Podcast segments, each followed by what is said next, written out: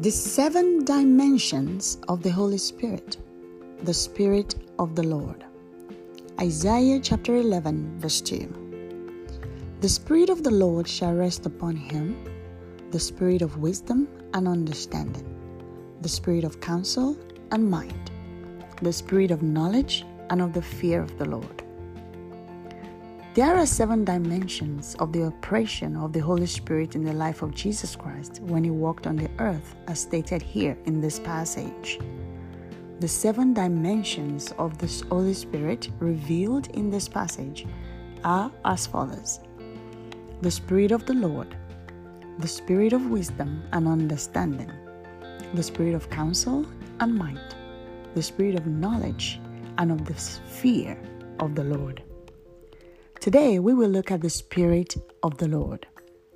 The Spirit of the Lord, that is the Spirit of Yahweh, is the Spirit of God, our Heavenly Father. It was by the Spirit of Yahweh that Jesus revealed his earthly life purpose. Luke chapter 4, verses 17 through 19. And he was handed the book of the prophet Isaiah. And when he had opened the book, he found the place where it was written the Spirit of the Lord is upon me, because He has anointed me to preach the gospel to the poor. He has sent me to heal the brokenhearted, to proclaim liberty to the captives, and recovery of sight to the blind, to set at liberty those who are oppressed, to proclaim the acceptable year of the Lord. The Spirit of Yahweh reveals your life purpose to you. Why are you here? What did God write in His book concerning you as you sojourn in the earth? Psalm 47 through 8 Behold, I come in the scroll of the book, it is written of me. I delight to do your will, O my God, and your law is within my heart. So, ask the Holy Spirit, the Spirit of Yahweh today, and He will reveal this truth to you your life purpose. Additionally, the Spirit of the Lord gives liberty.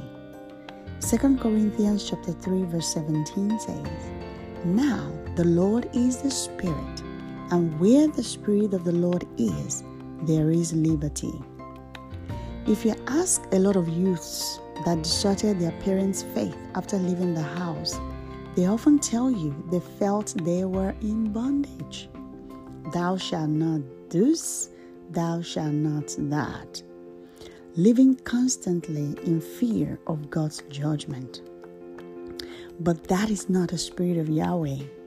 That is the spirit of religion. The spirit of religion keeps you under the burden of the law.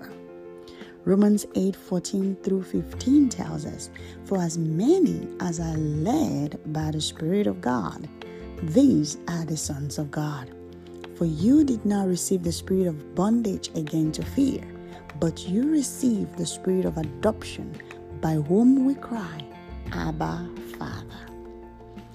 Ask that the Spirit of Yahweh rest upon you now. Surrender yourself to His will and let Him lift that burden now, that you might begin to work in the liberty that was purchased for you in Christ Jesus through the shedding of the blood. Let us pray. Dear Heavenly Father, thank you for your Spirit that reveals to us our life's purpose. Help us, O oh God, to always remember that you are with us and that we are no longer in bondage. In Jesus' mighty name we have prayed. Amen, amen, and amen